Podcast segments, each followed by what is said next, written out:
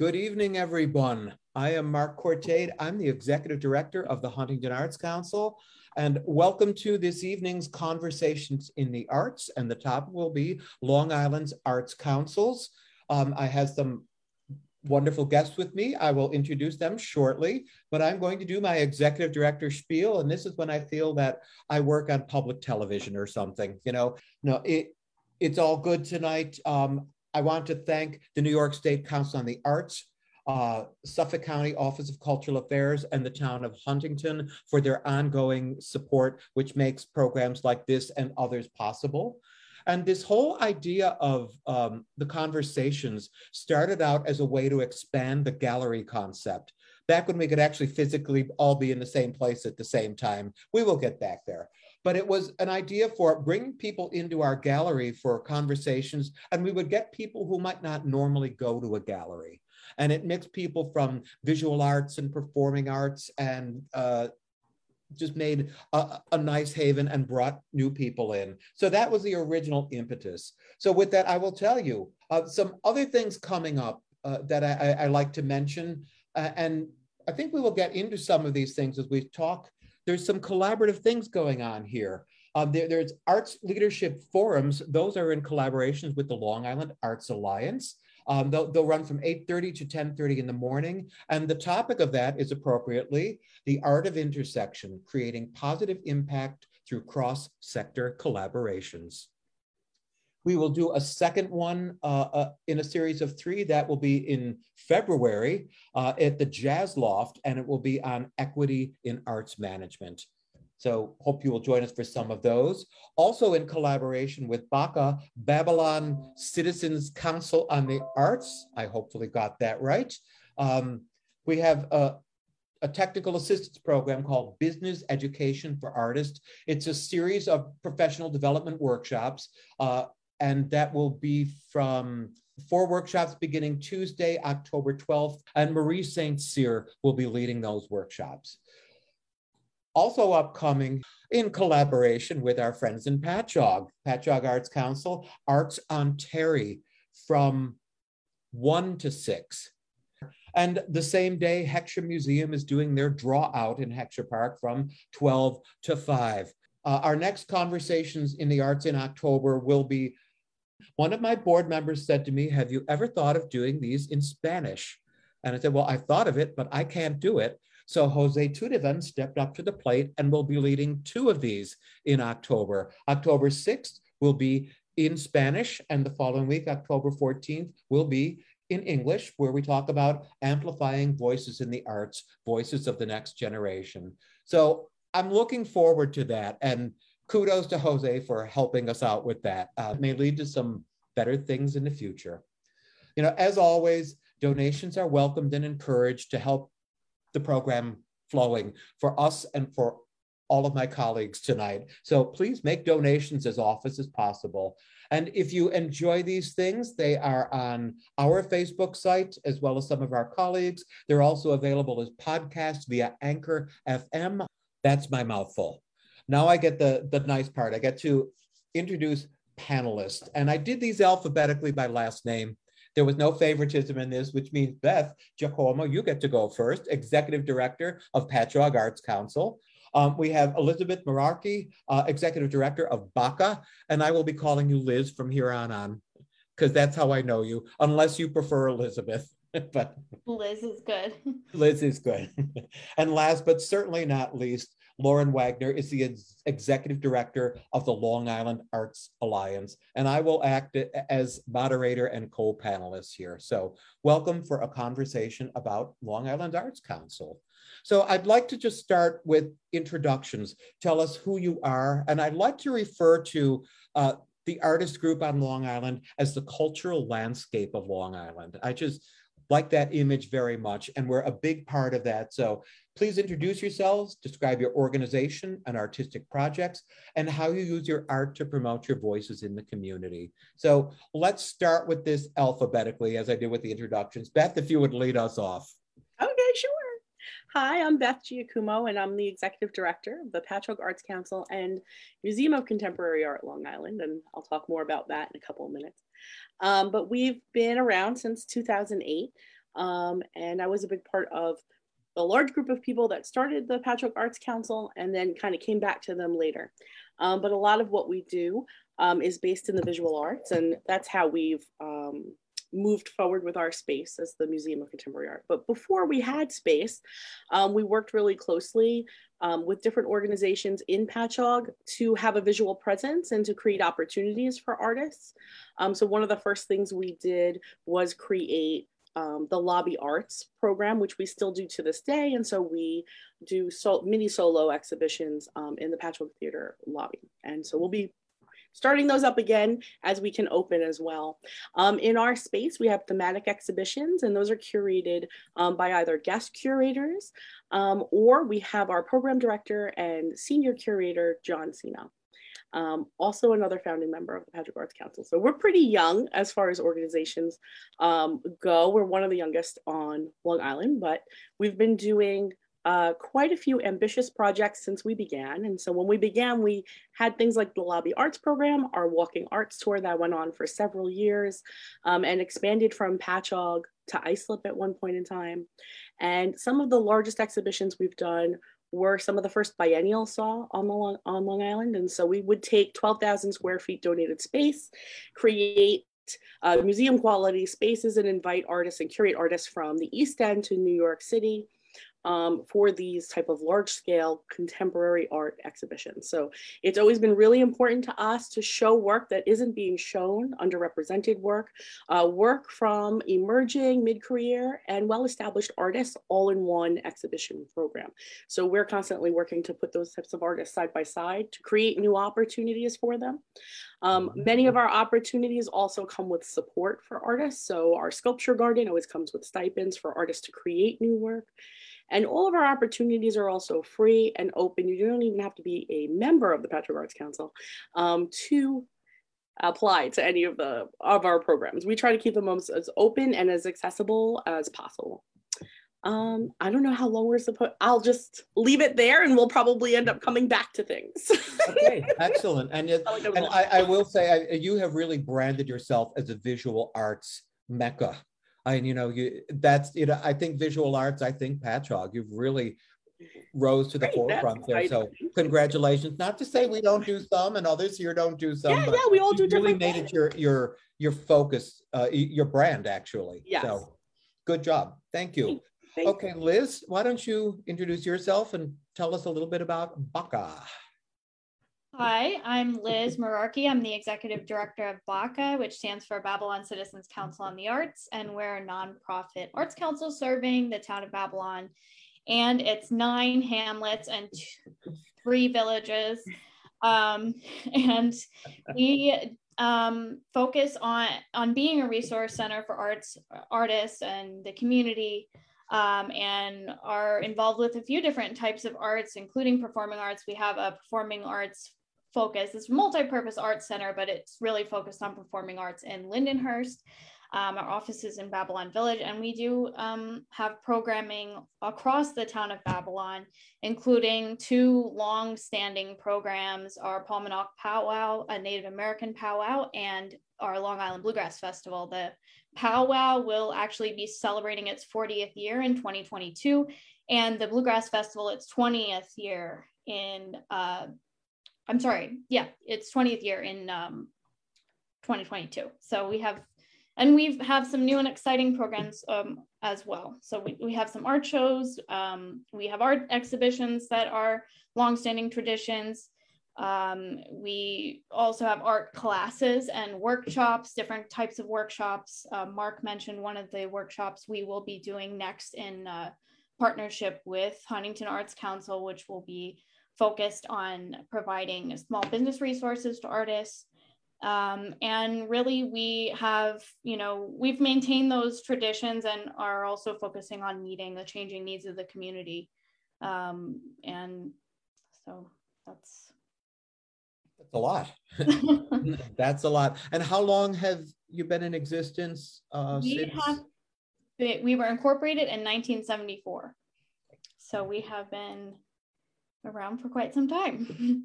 Go for it. Excellent. Thank you. Uh, Lauren, why don't you tell us about yourself and uh, LIAA, please? Sure. Um, first, I'm just going to put this out there. I've been sick for a little while, so I apologize if my voice is a little funny. Um, my name is Lauren Wagner. I'm the executive director of Long Island Arts Alliance. Uh, my pronouns are she, her, and hers.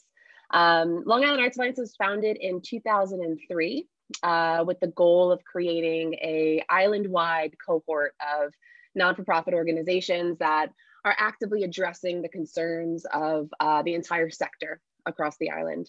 Um, our mission is to provide uh, vision and leadership to support the thriving arts. Uh, what do you call it, Mark? The arts ecosystem across the island. Um, and this is all done through initiatives that uh, engage and promote um, the arts. Um, I'm sorry, engage and promote our local arts organizations, as well as our artists, our public schools, and uh, of course, our communities. So uh, one of our really long-standing programs that we're most proud of is our Scholar Artist Program, which recognizes um, 40 high school seniors every single year um, for their incredible talents in uh, digital art, visual art, theater, music, and dance. Um, we have their, pro probably seen their profiles in Newsday um, throughout the school year. Um, we just announced our, our, uh, our class of, of winners this year, and every year they absolutely blow my mind. Um, so that's a really great program that we're super proud of. Uh, we also run the Long Island Arts Map, which has taken kind of a hiatus uh, because of COVID over the last couple of years. Um, but we are uh, really focused on um, providing marketing opportunities, uh, visibility, and access to all of our member organizations across the island. Um, in addition, we serve as an advocate for arts education in our schools. Uh, we collaborate um, on strategies for economic development um, and incorporating uh, community uh, placemake, uh, creative placemaking and community projects.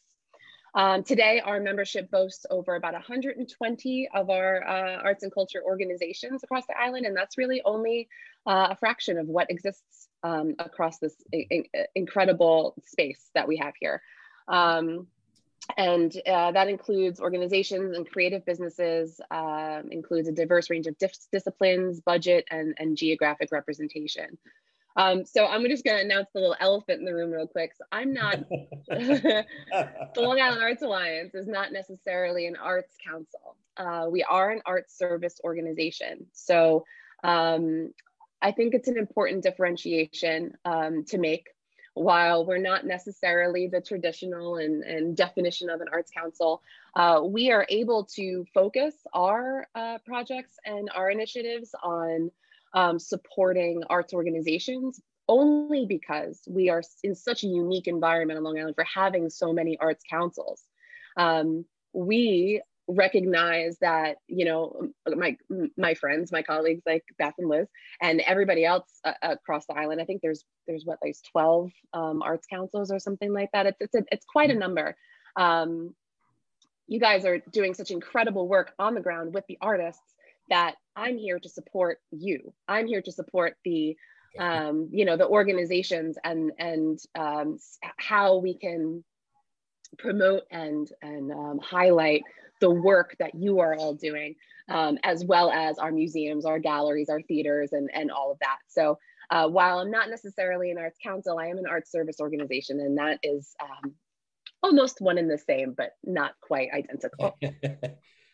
Thank you, thank you. And you know, we were joking before, and it's like it's like you know, all thumbs are fingers, but all fingers are not thumbs. But Lauren is about as close you get to an arts council. Um, and it sometimes it depends on who you ask what the definition is uh, and i won't even read that but um, I, am mark Courtade. i'm the executive director of huntington arts council and i think huntington is the oldest arts council on long island at least of the ones that i've recently surveyed we were incorporated in 1963 and I think they came about originally because the town of Huntington wanted to do the Huntington Summer Arts Festival, a performing arts festival in Heckscher Park. And as a lot of government entities know, it's cheaper to hire a not-for-profit to do something than to do it as a government entity. And, and there's also different um, expertise levels that come with, with a not-for-profit that may not be at a government entity. So that's how it was founded and incorporated. And they've been doing the arts festival since 1965. Um, there's a lot of programming that go on in Huntington and started out as services for the township of Huntington. I had to laugh when you were giving your speech, uh, Liz, because, you know, and the eight hamlets and the, th- you know, there's Long Island is very much fractured. You know, there's what 125 school districts on Long Island, which is you know, unheard of in the rest of the part of the state. Lauren alluded to the, the wealth of arts councils because a lot of localities and municipalities have them. Uh, other parts of the state, there is one arts council, maybe per county, or maybe for a tri-county, five-county area. So Huntington uh, has been doing the Summer Arts Festival for a long time, has a marvelous, well, I'm biased, has a marvelous arts education program called Journey that was founded in 1995 by Sandy Chapin. And it's a way to bring arts and culture into the classroom, into other core subjects. Still going strong. We have eight of the school districts in Huntington Township as, as our partners. Uh, we have our gallery, but the program that I'm probably the most proud of that I, I, think is maybe unique to Huntington Arts Council is we handle the regrant for the New York State Council of the Arts for Nassau and Suffolk County for what used to be the decentralization program. In 22, it will be known as Statewide Community Regrants Program. And that is a big piece of work. Um, we have two grant opportunities open at the moment so hopefully a lot of, of the smaller organizations that are not funded directly from the state are applying and will be getting some funding from us for uh, projects to take place uh, in 22 and that special Restart New York grant that's going on for in-person projects from July 1st through June 30th of next year. If you're confused, I am too, but I have a marvelous staff that handles that program. And actually I have a marvelous staff all around. I've been the executive director since 2015. So I'm, you know, I'm in seven years right now. And what did attract me to the position was the grants for the arts program. I just, I knew of that. I thought that was fantastic. And it was something that I wanted to be a part of and, you know, bring, bring forward a little more. And, uh, you know, Lauren knows this. She talked about doing services for us. And there's a thing called advocacy and I spend a lot of time dealing with you know other arts councils from around the state and uh, getting to our legislatures and just letting them know the importance of the arts and trying to get more money for the arts because anything that goes into the not-for-profit arts world comes back into the local economy at uh, over five dollars. Every dollar is worth over five dollars in your local economy. So we're good for people's souls but we're also really good for area economies never forget that. Um, I do want to ask um, people's educational experiences um, and previous not-for-profit arts experiences. How did it prepare you for for the, the positions you're in now?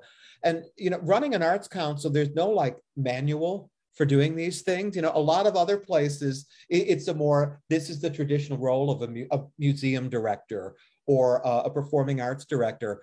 Arts councils, because they do such a, a, wide variety and have, you know, fingers in a lot of different pies, it's, it's I think, a, a very tricky job to do. Um, but I, would like to hear from some of you. Why don't we go and, Lauren, would you start us out? Happy to. Um, so education first is that kind of what we were starting with? Mm-hmm. Um, so I received my bachelor's degree in arts administration uh, from Wagner College. And then I received my uh, master's degree in museum studies from Johns Hopkins. Um, I dove, I always knew I wanted to do something in the art field, in the art, art in the arts world. I was involved with theater and uh, music when I was younger. Couldn't paint or draw to save my life, but was obsessed with people that could. Um, so I knew I wanted to do something. Uh, I, I ended up nailing this really interesting internship uh, my senior year of college um, at a nonprofit organization called White Box in, uh, oh, yeah, White Box, sorry, in, uh, in Manhattan. Um, and that was like my first foray into the nonprofit sector. Um, I uh, moved to Miami after I graduated college uh, and landed another job at a nonprofit organization down there as their director of exhibitions. Uh, it was called the Bakehouse Arts Complex. Um, the Bakehouse was uh, really the um, the pivotal moment in my career where I recognized, so let me let me go back a bit. Um, so the Bakehouse Art Complex is a non-for-profit organization uh, in the heart of Wynwood uh, in the in the Miami Arts District. It's a 30, almost 36,000 square foot facility. Um, it contains 60 artist studios, two galleries, um, a classroom, print room, dark room, uh, ceramic studio, like just this very incredible retrofitted bakery turned into this just very awesome art space. Um, and that was really the first time that I experienced what kind of influence artists can have on other artists, the community coming in can have on artists, um, that this like this exchange of ideas and um, experiences can really uh, launch careers, um, spark people to, to experiment with new mediums. Um, and I got to experience all of those people coming in all the time and talking to each other. And it really made me realize that art in itself is not an insular, it looks like an insular practice, right? So it's somebody in a room creating something beautiful. But really what it is is this this community it, it takes a community to to make the arts thrive. Um, and I think that's what we do, right? As arts councils, as arts service organizations, we ensure that the creatives in this community, the art lovers in this community, um, the arts appreciators, the the the collectors, the the the the the funders, they know where to find and they know where to to go to to have those conversations to thrive. So that experience at that that that job really shaped me um, as a person, as a professional. Um, but it, I don't know, it shaped me as a leader too because I really um, I fell in love with the process not only of the the act of of of, of the creation of the art of whatever form it is, but the the creation of the community um, in response to that art. So that's kind of like I don't know. That's sort of how I ended up in this art service um, world, and and I'm so appreciative um, for you know being handed that very a lot of responsibility as a very young kid. I was like 24 years old, uh, but it really shaped me. Excellent, excellent. Um, uh, Beth, why don't you come in next, please? Okay, sure. Um, well, so I have more of an artistic background. My um, bachelor's of fine arts is from the School of Visual Arts, and then I have a master's in new forms from Pratt.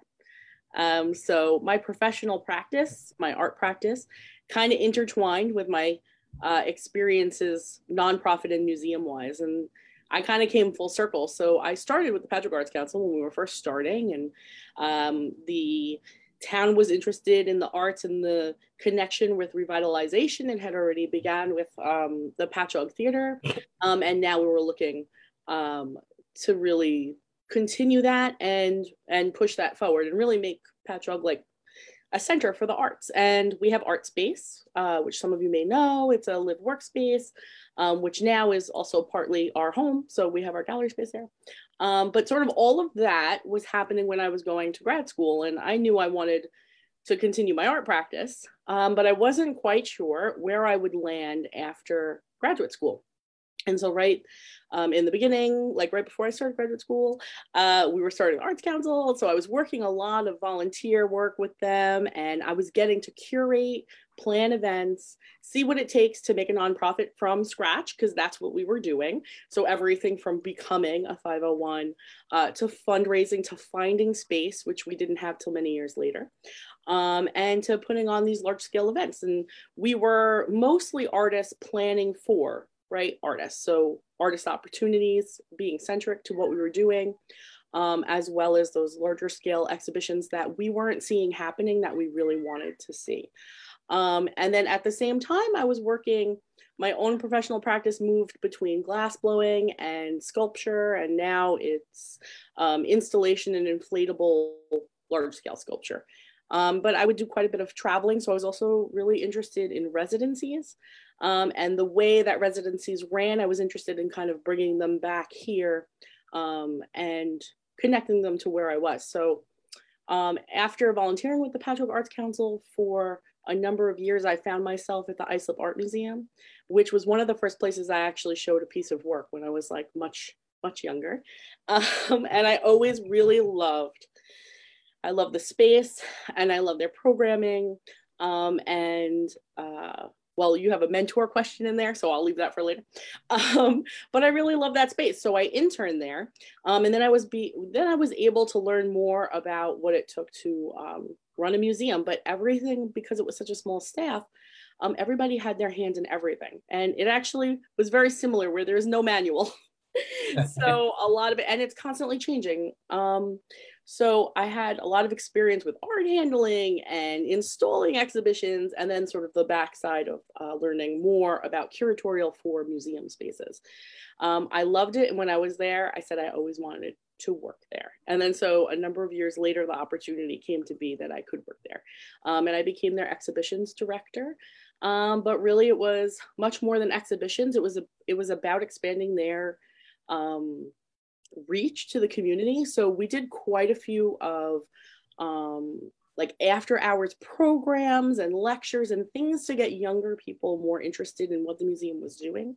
It's like this, you know, beautiful contemporary art museum plopped in, you know, the middle of Suffolk. And a lot of, you know, a lot of people did know about it. it actually had quite a wonderful reputation. I think it's uh, over 50 years old now. In any case, wonderful experiences through working for them and being able to create um, really I had like a lot of creative freedom there. So I could really kind of run with lots of ideas and there was a lot of support for it. Um, and then a position opened up at the Patchogue Arts Council and they were 100% volunteer until I was hired as their executive director. Um, but in between there, I was also full-time faculty for Briarcliff College. So I was part of academia. I still am and I still, um, I'm an adjunct professor when I can be. Um, and I have a part-time position with Farmingdale State College as their gallery director. And I do some interim work for Iona College with their gallery space. So I really love working with different types of spaces. Um, they're all extremely different from each other. Um, so that's really nice. And um, curating and getting to work within uh, exhibition spaces is like another form of artistic expression, right? It's like a, it's a total another way to create. Um, and we do focus a lot on visual arts, but we have quite a bit of, um, when we do festivals and larger events, that's when we like to tie in all of our music, literary, and dance. So, like at Arts on Terry, we kind of represent all of those, and that's exciting. And one of our newer events, MoCA Lights, which will probably come up later, mm-hmm. uh, is sort of just in line with what the Patchogue Arts Council loves to do, which is bring new media into attention and give artists the opportunity to work with it. Um, but basically, all of those things filtered into coming full circle back to PAC. Um, and I was really happy to do that. So here I am. And there were a couple international residency things and projects like that that I started the museum that actually also came with me. So something called Slide Slam is something we started. Um, these five minute really quick presentations where we connect artists um, from across Long Island to different venues um, and people who could potentially give them opportunities for their work. We started that at um, Islip Art Museum, um, and then that's moved now to uh, Patchogue Arts Council. Um, and we also did something called uh, NYCUS, the New York Contemporary Art Symposium, where we brought over a dozen different artists from different countries together um, for two week residency symposiums. And it's very much how I go and work on my own practice. And I just really loved the idea of bringing different artists from different backgrounds together to local artists so that you could create like a larger network. And a lot of times, those local artists are now getting opportunities to travel much farther outside um, their current practice into other different, they're invited to other residencies in different um, countries as well. So in any case, there it is, full circle coming back to Patchogue Arts Council. Excellent. Thank you. Liz. Yes, um, so I have a little bit of a different background. Um, I graduated from Penn State with a degree in integrative arts, um, which is what it sounds like it's to do with integrating the arts into different things um, and a minor in engineering entrepreneurship, which is actually a entrepreneurship minor that was designed for engineers. And I was one of the only art majors to um, take that minor. Um, and I also um, graduated with from the Schreyer Honors College in art education with art education. So um, those three things came together for my degree and my academic background, um, when I graduated, um, I started working for Sherwin Williams in their industrial paint and coatings division, um, doing management, uh, managing facility, and also in sales. So um, professionally, I have practical business background, um, and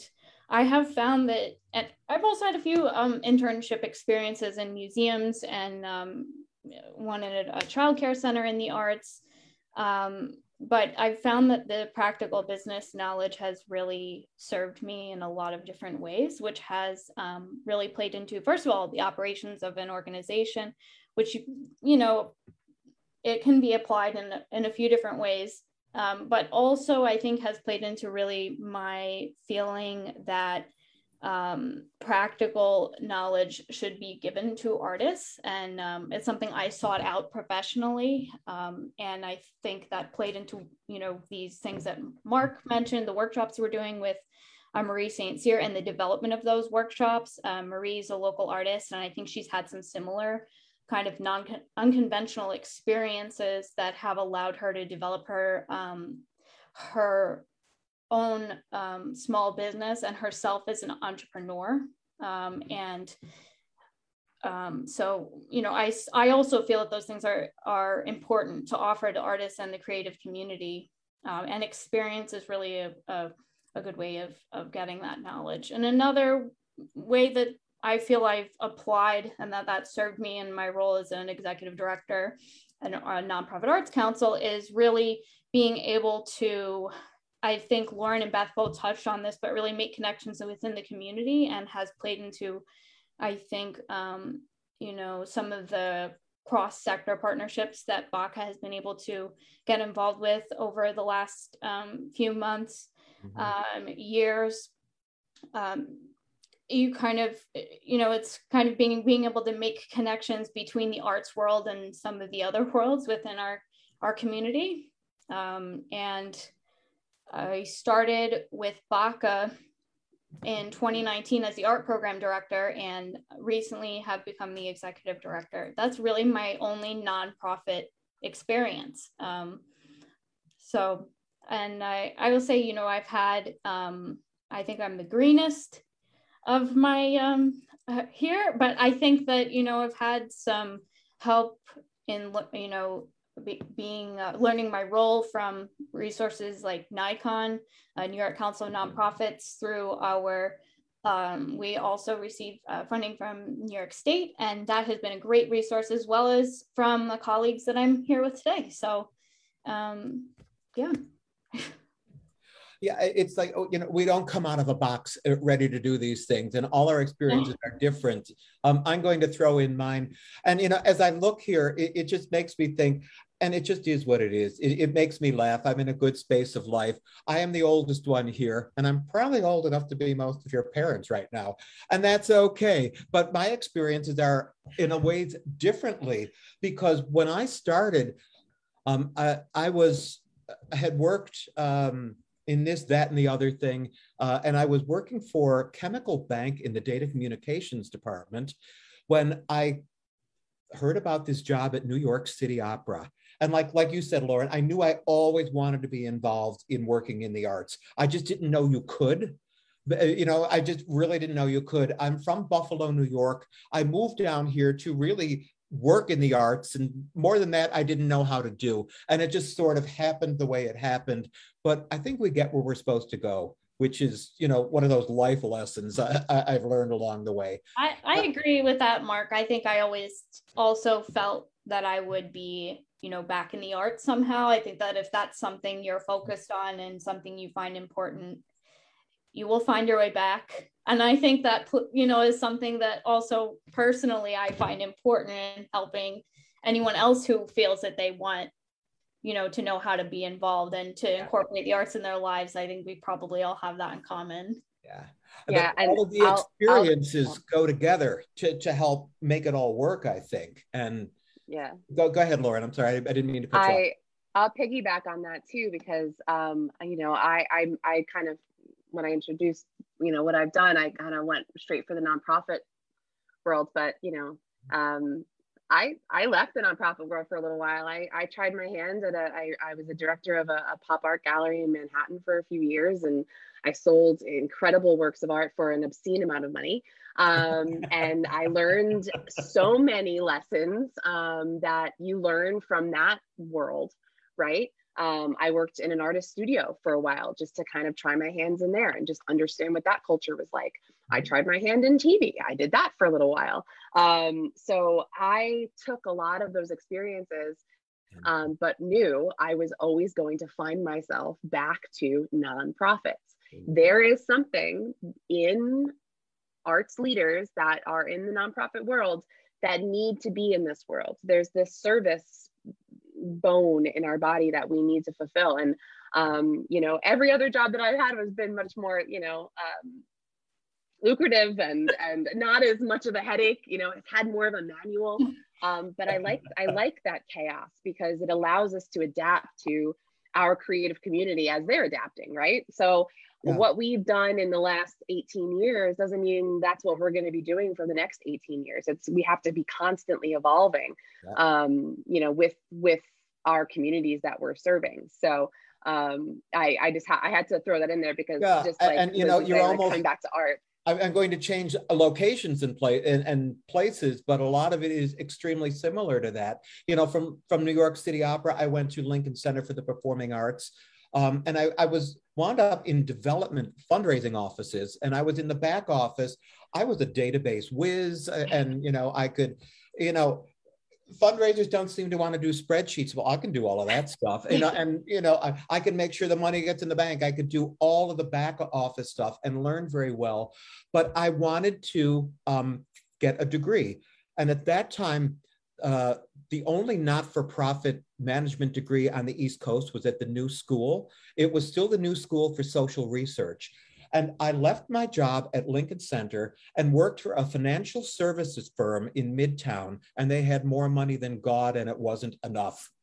But that's what they did. They made money, but they had complete tuition reimbursement. And I went, took that job, and for four years, I, I was working full time and going to, to school part time. And I got my master's in let's see if I can get an MS in management and urban policy with a specialization in not-for-profit management. Now, I had thought about going for an MFA and that, oh, that would be too limiting. You could only work in the arts. No, damn well, I just wanted to work in the arts, you know, like, but, you know, I could have gone into city planning or I could have gone into hospital management or something like that.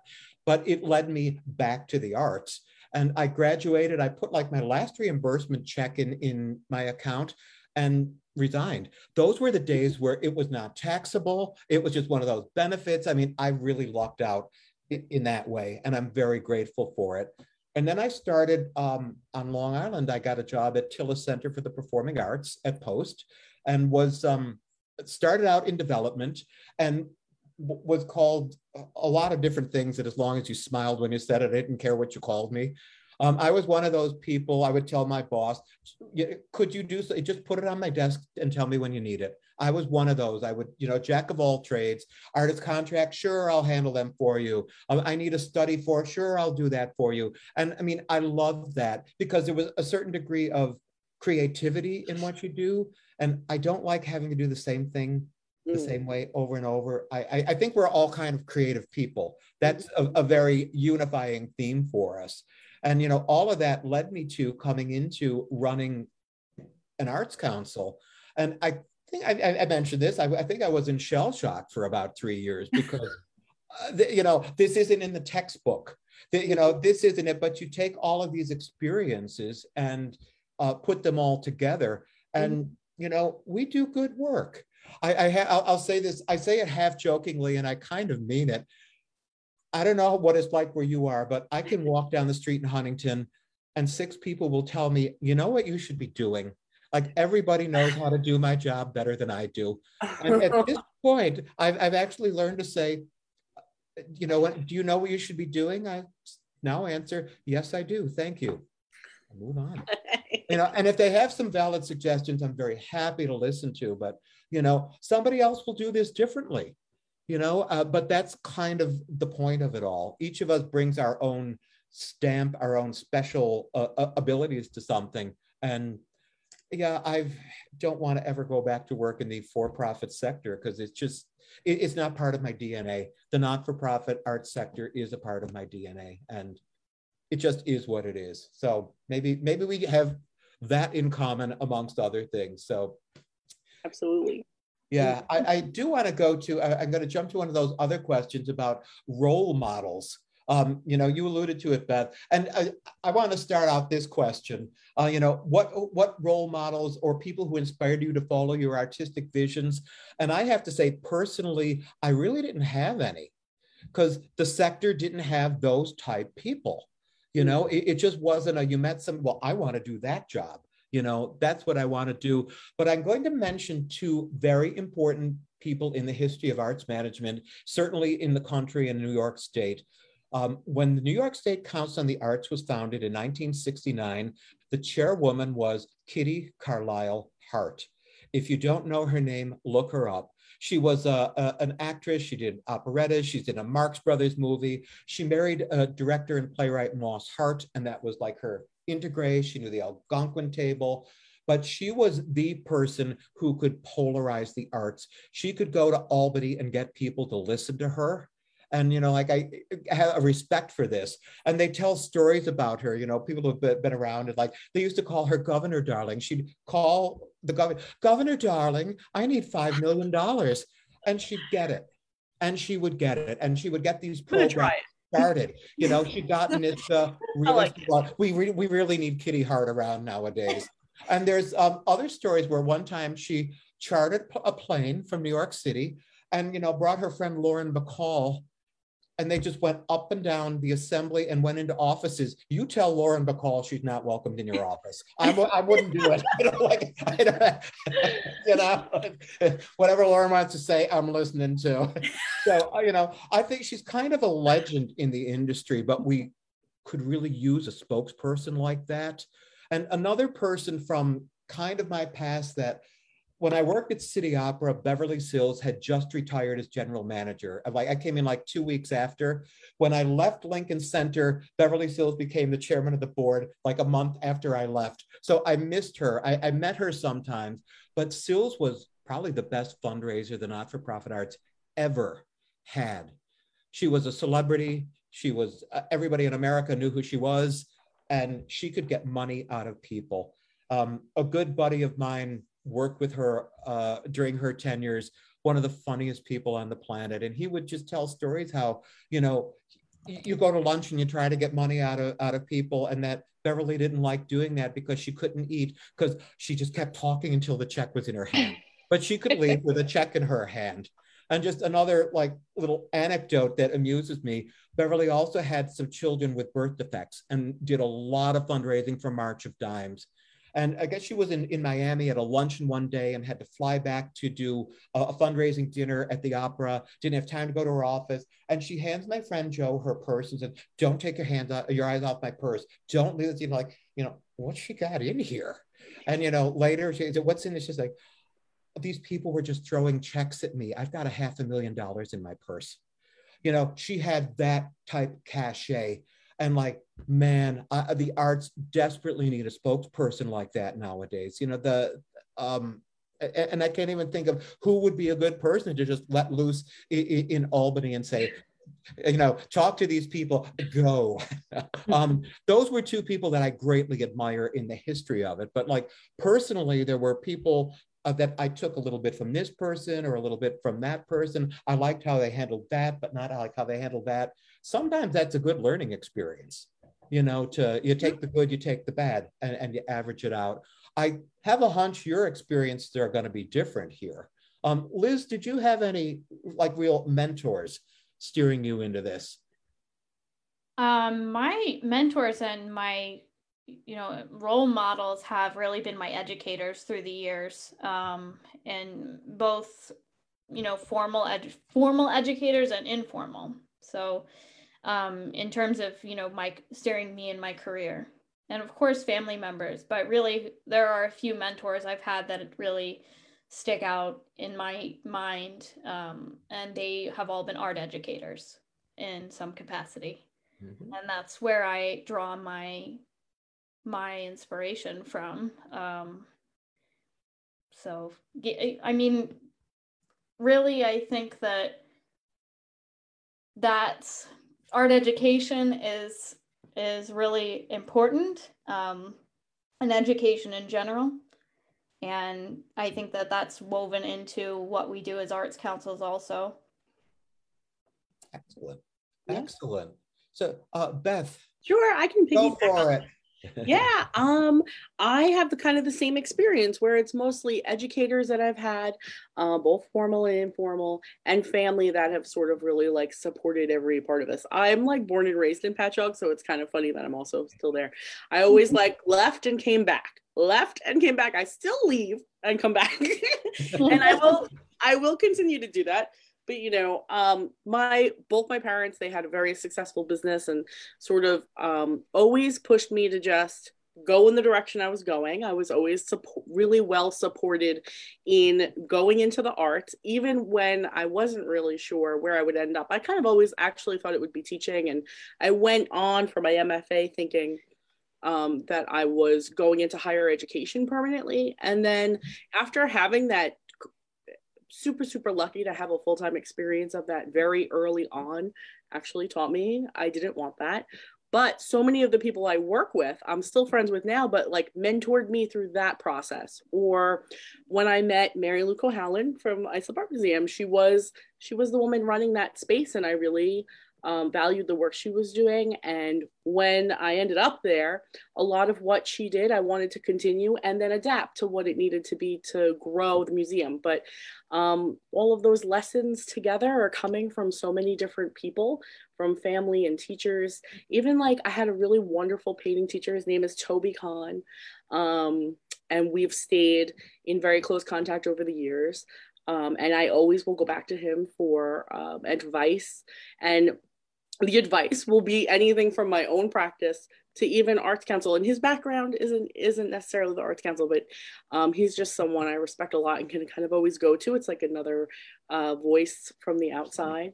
Um, and the people all around me when we were starting the arts council there were a lot of really strong women like Lori Devlin and Kayleen Geyer, who helped start the organization, who taught me so much that I wasn't like, I didn't learn that in school. I learned press and marketing and all these things from them, and they mentored me through that process. Um, so I think really, yeah, it's coming from all different, all different directions. And I love that. And I take what I want to learn and take you know what i like that they did and see how i can apply it in many ways. It's mm-hmm. like an art critique. You take the information you want you leave the other stuff behind. Um, and i treat it just like that. Um, you know and i think that um, uh, because i had so many i've had i've been really lucky to have like really great opportunities or like you lauren you said like you were 24 and you had all that responsibility um, when I landed at the museum, it was like an unbelievable thing that I was given that responsibility and mm-hmm. scary. Um, but that just shaped us, like shaped us forward. And I really appreciate those opportunities. So I'm always constantly thinking, how can I create some kind of opportunity or something similar for any okay, artist. Me, especially younger? Like I know when like, and we're kind of mm-hmm. like all around the same age, right? So like there were a lot a lot less opportunities like that available and a lot less people maybe creating them i feel like. It was a lot harder to find them. I feel like there's so many of us trying to create opportunities now that as an artist you have a really a lot of di- different directions to go and you can find the support if you don't have it at home. You can find it through arts councils and people who are there. And i think maybe that's to me, maybe the most important thing that can come out of tonight is that if you're an artist and you're not quite sure, there's a lot of us out there. Call any of us up, come to see any of us. And I might not have the answer, but I may know somebody who does. Or, you know, maybe in my own office, maybe, you know, a, a colleague somewhere. But, you know, there are resources which I really wished I had when I was floundering in this, you know, 30 some years ago. Um, Lauren. Yeah, I mean, I echo everything that all three of you have said. Absolutely. Um, I was fortunate enough to land into um, one of the first arts administration programs in the country at Wagner College. Um, it was I, I originally was accepted to that school for musical theater, um, and I was super excited about that. And you know, my dad, being the ever protector that he was, um, said, "Well, they have this new program called Arts Administration. You learn some business skills too." And I was like, "Fine, I'll do it." Um, and it, it was like the best guidance he could have ever given me, even though it, it you know, uh, I don't think that's exactly what he was going for with it. I think he was kind of thinking the more starving artist, oh no, kind of situation uh, by guiding me that way. But um, he he he he put that program in front of me, and when I read it, I said, you know what, actually, that sounds some, like something I could really enjoy. Um, since I mean, I, I when did I start college? Uh, 2002. So since then, there have been a number of programs that have opened up around the country in arts administration. Um, so, you know, anyone who's interested in pursuing a, a career in uh, the art service sector, I think that's a fantastic um, degree. Uh, you know, because you you're able to gain a lot of uh, insight into, you know, both the the mundane, uh, you know, business requirements and and all of that jazz that you just kind of have to know uh, because things get thrown at you so fast. Um, and then you also get to, you know, uh, ex- kind of dive into what arts business looks like, which is is is quite different than any other sector. Um, so the teachers that I had there obviously were my first real mentors. Um, uh, Juan at White Box, who was zany and fun, showed me uh, what a not nonprofit really could, what a nonprofit could be, and and something that was completely out of the box and totally conceptual, and something that I had never really experienced before completely opened my eyes. Um, and then, uh, like Beth said, every position that I've been in, and there's been a few, um, I've taken something. I mean, every every director that I've had, uh, you know, anybody that I've worked underneath, I've always just um, tried to learn as much as I could for as long as I could, right? So, um, you know, Arlys Raymond at the at the Bakehouse Art Complex. I mean, she she through her trust in me, she saw that I had a passion. She saw that I had something special to offer. Um, and she had me curating Art Basel exhibitions, you know, like that, that was something that was unheard of. Um, and I, that was in, I'm so grateful for that because it taught me so much about who I am and, um, you know, what I wanted to do. And then when I came back to New York and my, you know, the owner of the gallery in the city, Jeff Jaffe, and um, Regina Gil at the Gold Coast Art Center. You know, I, I've learned so much from every single leader that I've that I've worked underneath um, that I think each little bit and piece have fallen off and kind of created me as as now you know an executive director myself of a of an organization that um, is is of service. You know, and I. I I'm, I'm proud of that. I, I, re- I really am. It's, it's something that I think we all should um, pat ourselves on the back for. And, you know, just like Beth said before, you know, being provided some of the opportunities that I've been provided in my career, I'm, I'm very grateful for. And I'm constantly looking for ways to pay it forward and create those opportunities because that is so important. That is, you know, wonderful. You know, one of the things that, that I did when I was at Tilles Center was I taught arts management classes for the program um, at, at, at Post. And I loved teaching it. I loved yeah. it. And you could tell you could tell the kids who were there because they really wanted to do this, or the kids who were there because uh, they want to be a musician, an actor, a dancer, what have you. And their parents thought maybe and their parents the business skills, yeah. you know, like, you know, you know. Uh, but um, the program morphed this way, that way. It never really had a clear direction, and it, they've disbanded it. But at one point, I remember some of the students, you know, like they used to send them up to the um, School of Management for the accounting class. And, you know, I'm failing accounting and I don't know what to do. So I suggested, why don't we start uh, accounting for, you know, arts management? And I put the first one together. And I love doing it. And I got kids who I can't add, I'm numbers phobic and like it has nothing to do with accounting. Accounting is creative. You're creative people. Mm-hmm. It, it's just, yeah, it's like music. You know, you have to take the rules. This is a half note. Don't change that. But what you do with that half note, it, it can be whatever you want to do with it. And I got a lot of kids through accounting and it was kind of fun. And I looked, you know, over the pandemic, I found the final exam I gave these kids, and it's like, this is really hard, but you did it. You know, it's that it, I, you I expect people to come up here. I'm not going to dumb it down because they say they can't do it. I expect people to come up here.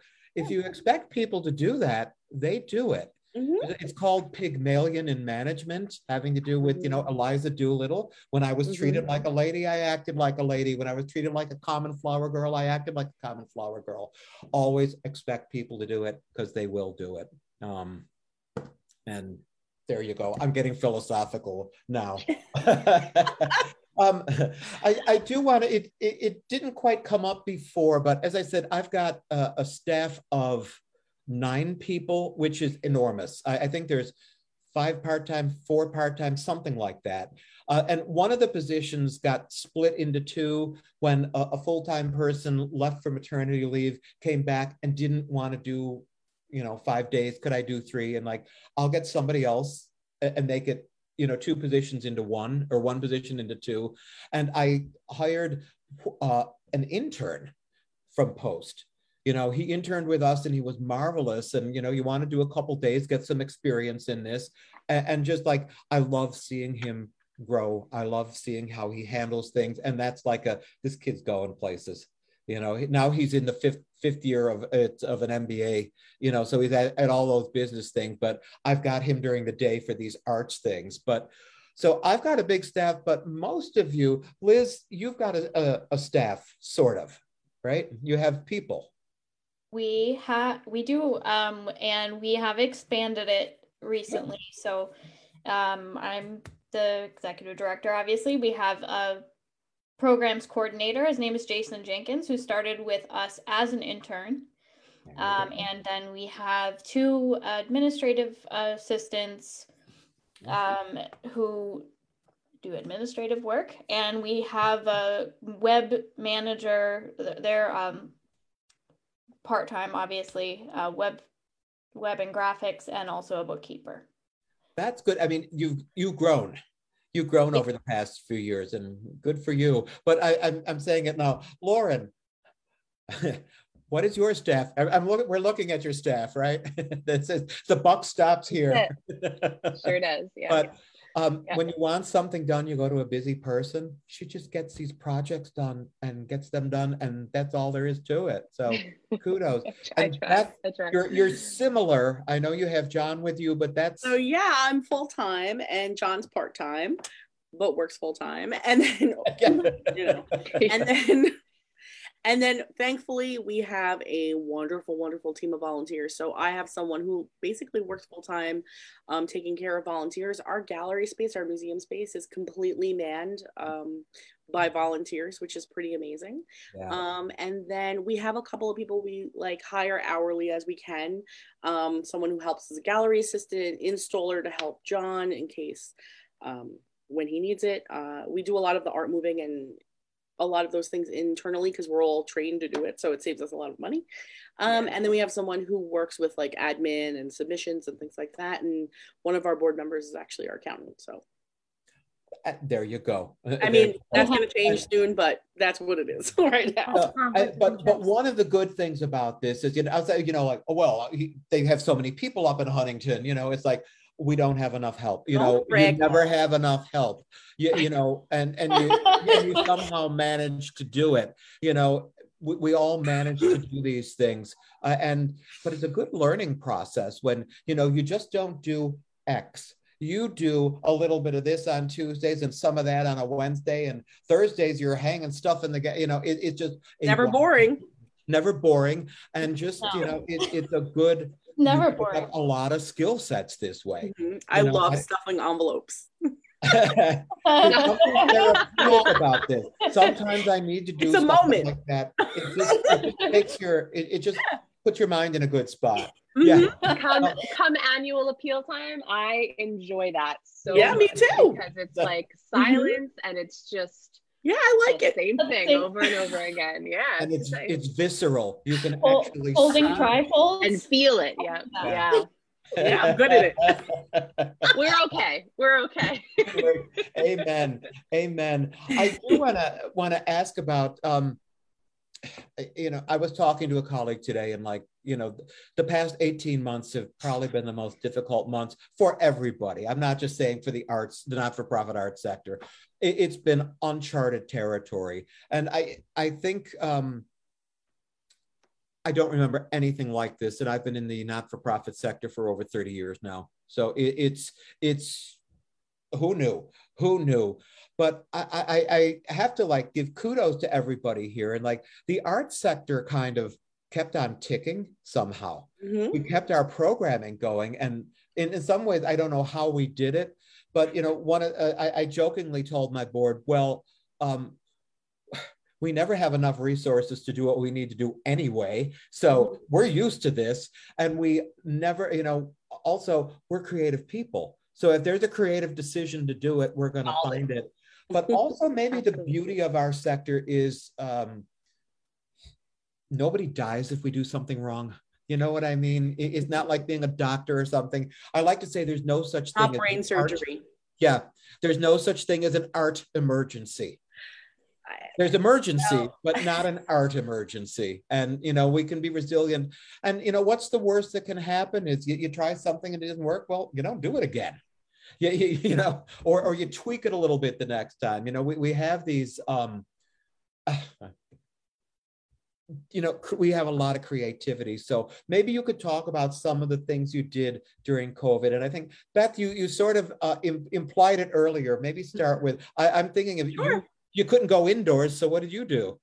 Went outdoors, but we, outdoors. we actually did continue our indoor program. We have these beautiful windows, yeah. so we continued yeah. hanging the work and just like left it up a little longer, expanded programming.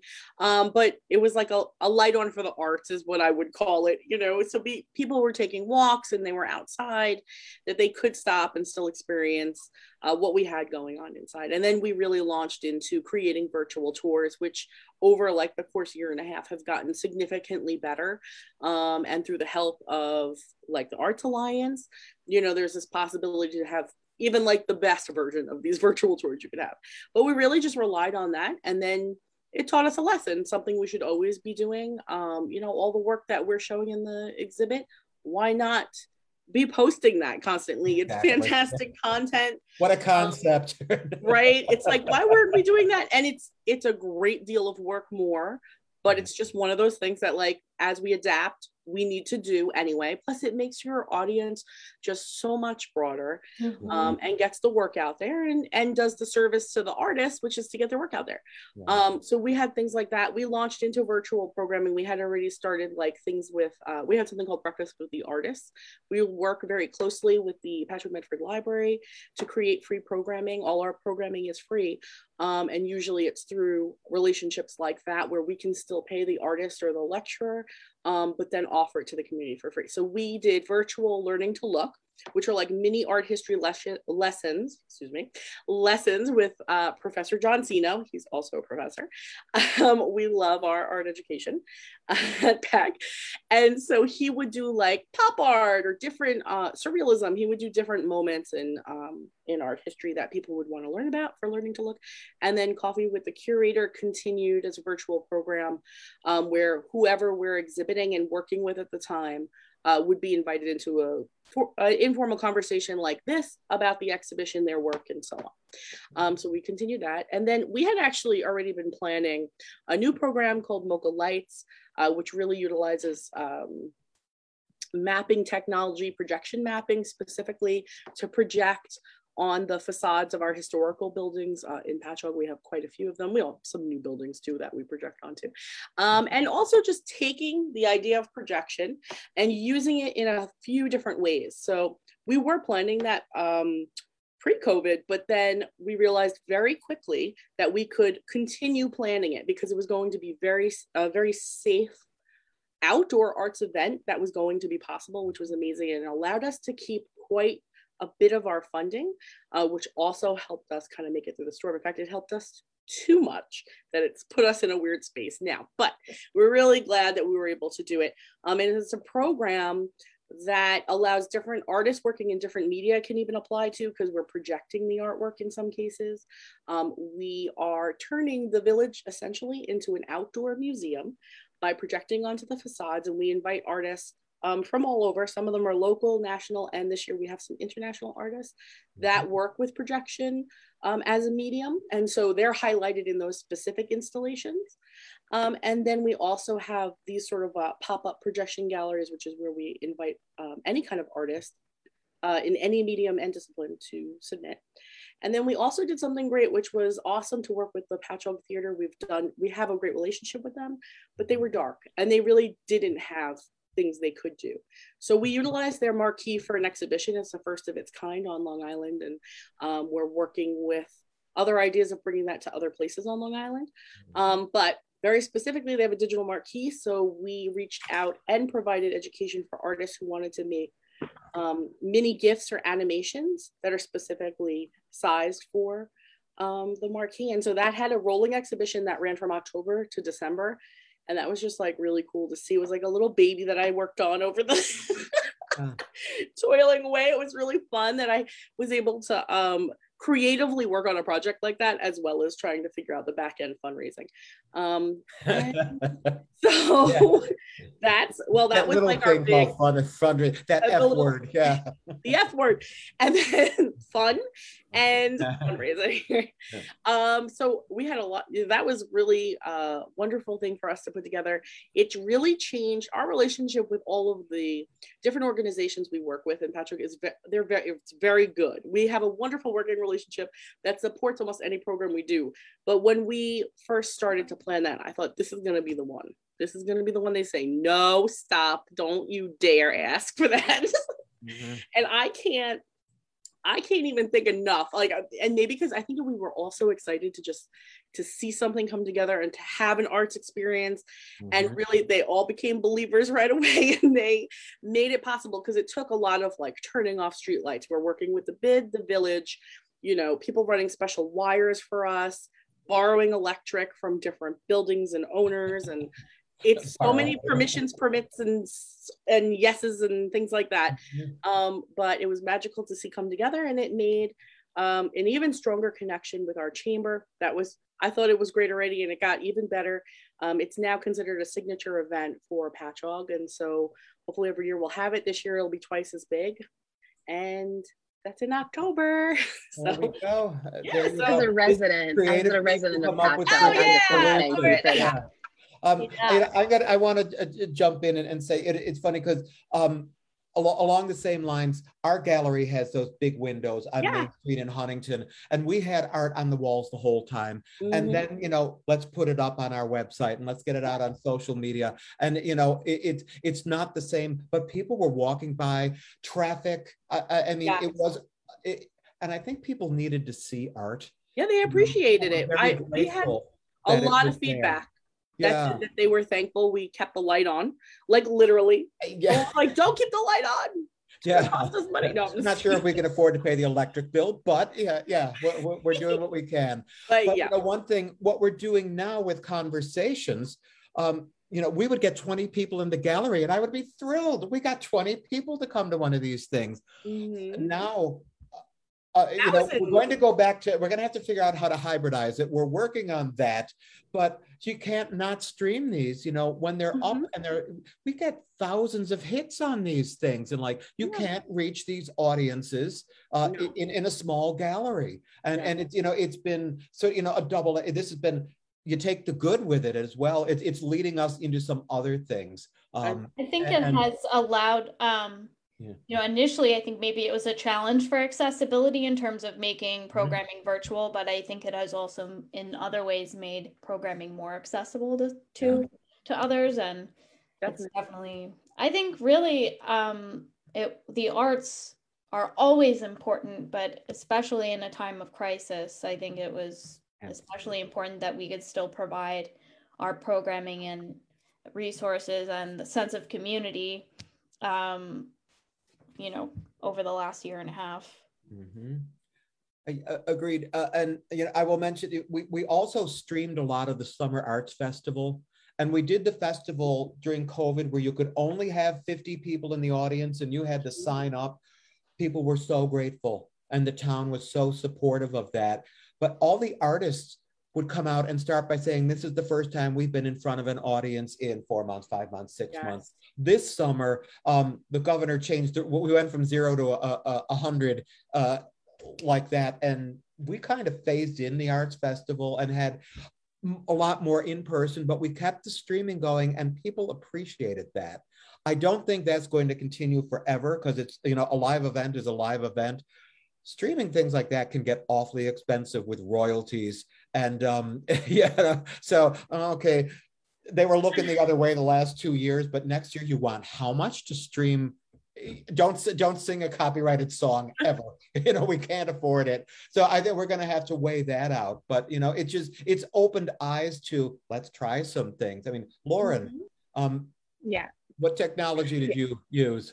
Yes. So um you know i with the alliance we took a little bit of a different approach um because we don't have we don't have exhibitions that we put on every year. We don't do call for artists. It's not mm-hmm. really what we do. We're more focused on on our member organizations. Um so as soon as the pandemic hit, we, we sent out our first um, arts impact survey um, and gathered information from all of our arts organizations about uh, economic losses, um, you know, uh, jobs, uh, job losses, um, uh, canceled events, uh, loss of attendance, all of those kind of important data points. Um, and then we survey people again, the entire sector again in October of 2020. Um, and uh, let me tell you, the the results of that that survey were pretty staggering. We have the results on our website if anybody wants to see it. Um, but you know, briefly, of the respondents, you know, uh, we pointed to about a fifty uh, million dollar loss in total revenue, and and that isn't, uh, you know, that's that's that's not even. Um, I'm sorry, in in earned revenue, not contributed revenue. So those are all ticket sales and and you know program fees and all those kinds of things that's a lot of money um, when you look at you know what the arts bring to our economy um, the average person spends $32 um, in over the cost of their ticket price um, if they attend an arts event on Long Island, um, or I'm sorry, uh, in the country is, is what the dollar amount runs out to. So we are an incredible contributor to our local economy. Um, so it was important for the Alliance to get all of that meaty data to be able to put it together and be able to put a pitch to our local government and say, listen, all of these organizations did not turn out their lights even though they were told to. They kept their programs alive. They brought art to nursing homes. I mean, the Gold Coast Arts Center and the Gold Coast International Film uh, Festival figured out ways to put their Making Memories programs through the um, through like the broadcast TV systems in nursing homes for people with living with dementia and you know uh, and and Alzheimer's. I mean, the the things that you all did um, and beyond all of our arts and culture, you know, sector throughout the pandemic were absolutely awe-inspiring. Um, and those things couldn't be forgotten, right? They can't be forgotten. How the impact that we've had on our community. So we kind of took the the angle of, all right, we're going to document this, and now we're going to go to Suffolk County, Nassau County executives because we're in a kind of a weird situation here mm-hmm. where we're in New York State, and but so is Manhattan, and there's a lot of um, there's a lot of shadows that we have to kind of dodge around when it when it comes to, to funding. Um, so we're we're we're really barking up that advocacy tree right now um, as far as the American Rescue Funds and, and all of that. The other thing that we did was uh, we've invested in the equipment and the technology to be able to create virtual tours for our members. Uh, we've done them for, yes, that's actually part of one of the virtual tours that we did for, for PAC. Um, so if anybody, uh, any of our members or any arts organization has an exhibition or wants to do a tour of their facility, um, the cost can be very expensive, um, but with through us since we bought the equipment and where you know we we offer that service um, so that we can kind of help break down some of those barriers because I think as um, uh, Pam had mentioned in the comments um, on Facebook, I believe that was passed on to us. You know, what are the benefits and the drawbacks of the of adding technology? And one of the drawbacks is the cost. I mean, it it's you know it's very easy to hit a Facebook share button, but at the same time, there's a lot that goes into to making sure that the the quality remains uh, professional Mm-hmm. Um, and you don't, you know, you want to, if you're spending all of this time and you're spending your money on it, you want it to look uh, a certain way so that you can, you know, continue to incorporate it into your programming. So, um, you know, we we we took that upon ourselves to do that, um, and we're also going to be uh, in over the next three years, I think it takes, or two and a half, three years, something like that. Um, we're going to be heading up the Arts and Economic Prosperity Study for Long Island. Um, so we're going to be gathering um, all the accurate and, and current data on exactly how much um, uh, the arts contributes to the economy on Long Island so that all of our arts councils and all of our arts organizations can use that um, as meat for their grant applications um, and to go and find funding for themselves in the programming that they're running. Um, there's a bunch of other things that we ran during COVID um, that were new. You know, our newsletters kind of shifted from once every twice every year to more about like here's these grant opportunities here's grant opportunities for artists here's where you can go for this information we kind of just really said all right they need us now more than ever. Um, let's just give them as much information as we can find um, guide them with the shuttered venue operators grant. That was a nightmare for everyone and we tried to provide as much clarity and advice as possible on that. So um, you mm-hmm. know recognizing that you all didn't stop and you continued to do what you needed to do and wanted to do um, you know we were able to kind of sit back and say how do we make sure that this is appreciated and that they're going to be able to survive this? Um, but I, I do if anybody's on here that's part of like an arts organization and not an individual artist or even if you're an individual artist artist and you want to see um, the survey results were pretty pretty staggering um, from from covid so far that we've gathered so. And one thing and this is you know like maybe there's silver linings on some of these uh, some of these things that are happening.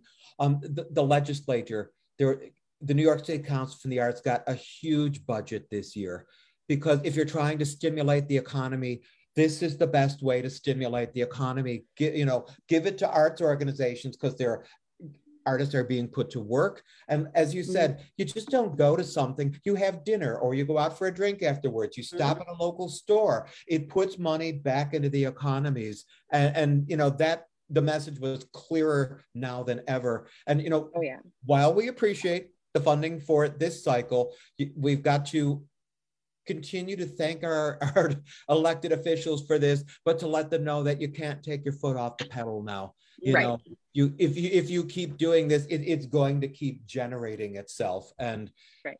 yeah, a lot of goods coming. It's, and it's a huge yeah. responsibility on our shoulders. In addition to you know trying to make sure that we're we're providing for for our artists. Um, just making sure that we're able to survive you know that's something that is uh, mm-hmm.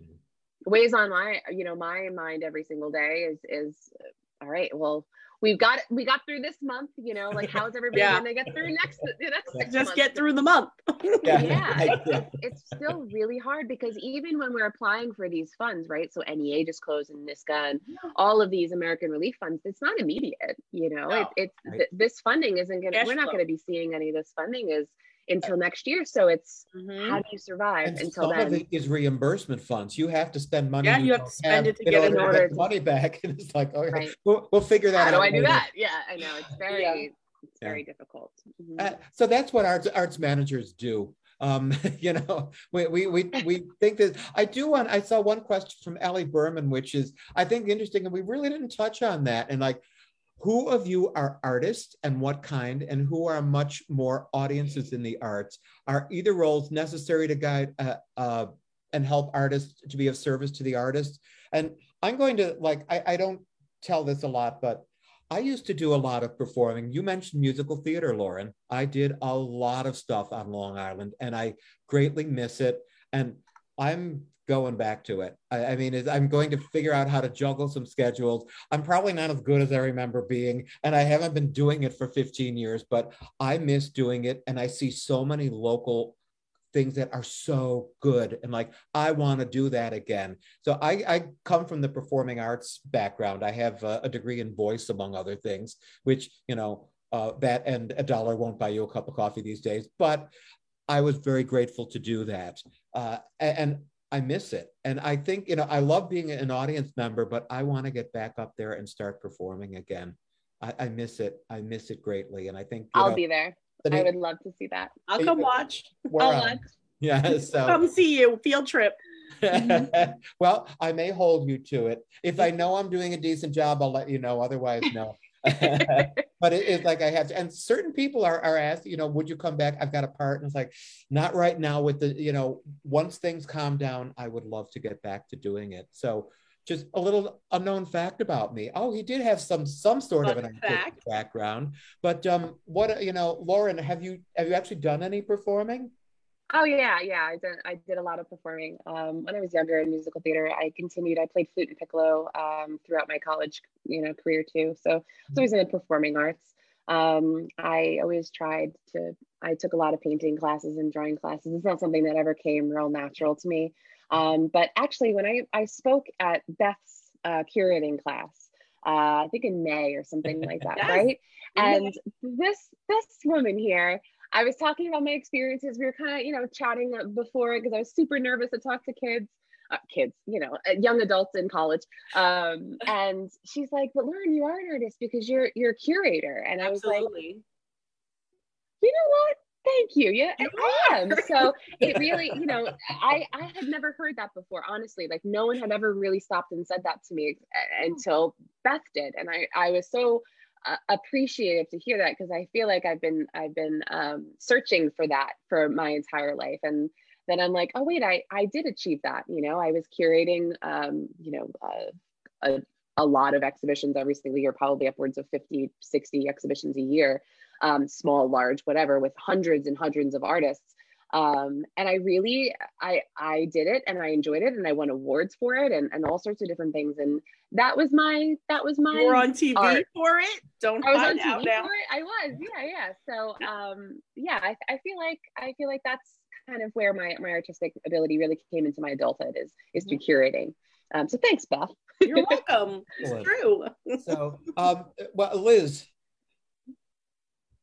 Yes are you an artist of any uh, uh, of different other than other than the artistic vision you bring to? to um, you, uh, uh, yeah, I can. I'm. I consider myself um, an artist. I I consider myself a visual artist, but my art making practice has really been, you know, taking back burner to um, some of the other things. I feel like I have found a place in um, you know, really uh, advocating for the arts and working with the arts community. And I do, I do would love to get back into art making um, at some point, but it's just not, it's not my main focus now. But I do have a background in in it um, and kind of dabbled in a few different things, but really liked um, watercolor and some of those other things.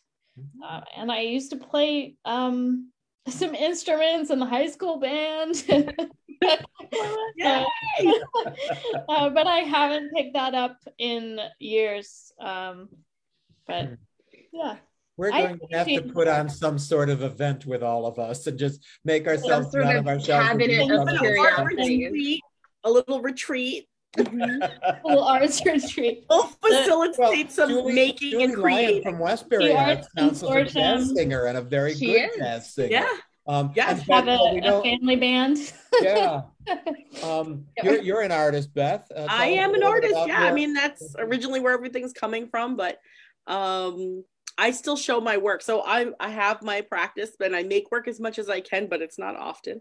Um, I often try to do like a residency or something like that because I'm always planning my work and conceptualizing it, but mm-hmm. I I can make it now in a very like sort of short condensed amount of time and I like working that way. It's just like how my studio practice is. It kind of always was that way, but now it's a little more intense. Um, so we'll see. But I had a solo show in Poland a couple years ago, and so now I'm working on a new body of work to have another exhibition. I'm often showing it not so close to home. However, uh, both Jon Cino and I are artists, and we have, I'll do a little plug. We have some work in an exhibition in Brookhaven Hamlet, um, which it's nice to be able to do that close to home because a lot of times it's not close. You know, I, I'm just going to say I notice when I don't use my artistic side, I get really cranky. Yeah, definitely. I, I, just I just need to do things. Um, you, you know, one of the things I do on the side is I have this wealth of knowledge about musical theater, and I do a lot of talks for libraries or um, yes. Uh, uh uh, continuing education and I love do it. I'm just so energized, you know. Oh, sure, sure, I can do a talk on South Pacific. When you know, when do you want me? How long do you want the talk? Done, done. And doing research on things, it just energizes me. If I get too far away from actual arts activities, it's not good for my soul. It is yeah. definitely not good for my soul. So um yeah. Yeah, I, I'm looking at our enemy, Mr. Clock here. Uh-oh. And I'm seeing we are just about finished here. If anybody has any last comments they would like to say, um, bring it Thank all. you. This is great. You. Thank you for having me. Yeah. Thank, thank you. you. for it's putting me on a panel with Lauren and Liz. and it, it's Thank good you. to be back doing these. You know, part of why I started doing the conversations was we don't really get to talk about art mm-hmm. that yeah. often because we're too busy doing the things to make the mm-hmm. art happen. And you know, once a month for an hour and a half, I get to sit back and just talk to colleagues and, and hear what's going on and hear some things and and you know things. Oh, I have to learn more about that, or I have to pay more attention to that, or oh, that reminded me about that's why I do this job. You know, little things like that sometimes. I think it's just so important to, to continue this. So I, I can't thank you all enough um, I guess the last little factoid here in 2017, just this weird bunch of coincidences on the island where I was at a meeting with two other executive directors. And I said, Would you like to start getting together and just like talk to each other? Just so we know what's going on. And about a week later, the program officer, Leanne Tintori at, at NYSCA called me and says, I just got an application from a place called Baca on Long Island that I, I don't, you know, what's going on at Long Island? And I've got another application. What's going on with arts councils? And like, funny you should mention it because I've just I've just made the connection here that Long Island has a lot of arts councils and most other areas don't. And I wanted to start maybe getting us together. And she said those magic words, I'd love to come to this and I'll buy lunch you know so and we started meeting in 2017 in september and we've been meeting quarterly and just sharing ideas and helping people. In some cases it, there's some mentoring going on. In other cases it's i'm looking for a muralist. Well just you know like so some of us you know have it at the top of our head. I need a class. It's a good exchange of ideas. And i will say i like to think there's a respect that you know certain programs bet that we we thought maybe we'll do something. Oh they just did that in patchogue. I'm not going to do a program that a colleague is doing. I think that is just wrong. You know well why don't you do classes in huntington? Because there's no need for classes in huntington. Art league right over there.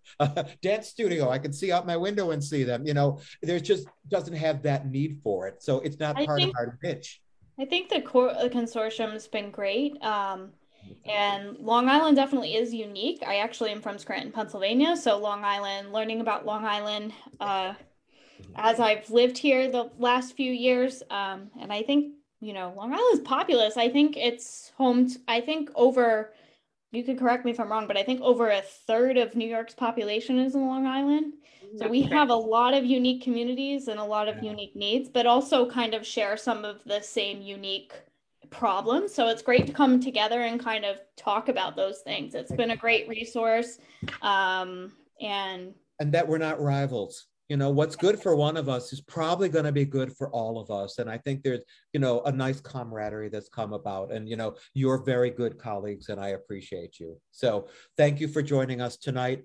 Thank you to our audience for joining us uh, tonight as well. Tune in uh, for the double header next month, uh, one in Spanish. I'm really looking forward to, to seeing how that's going to go. Uh, and thank you all for your continuing support of the arts go to see an arts event, especially on the 26th of this month, where you can, they're, they're all over the yeah. place on the 26th. Yeah. But I will be Patchogue that day, among other places. So yes. thank you very much. Thank you very much. Have a marvelous evening. Thanks, everybody. Thank you.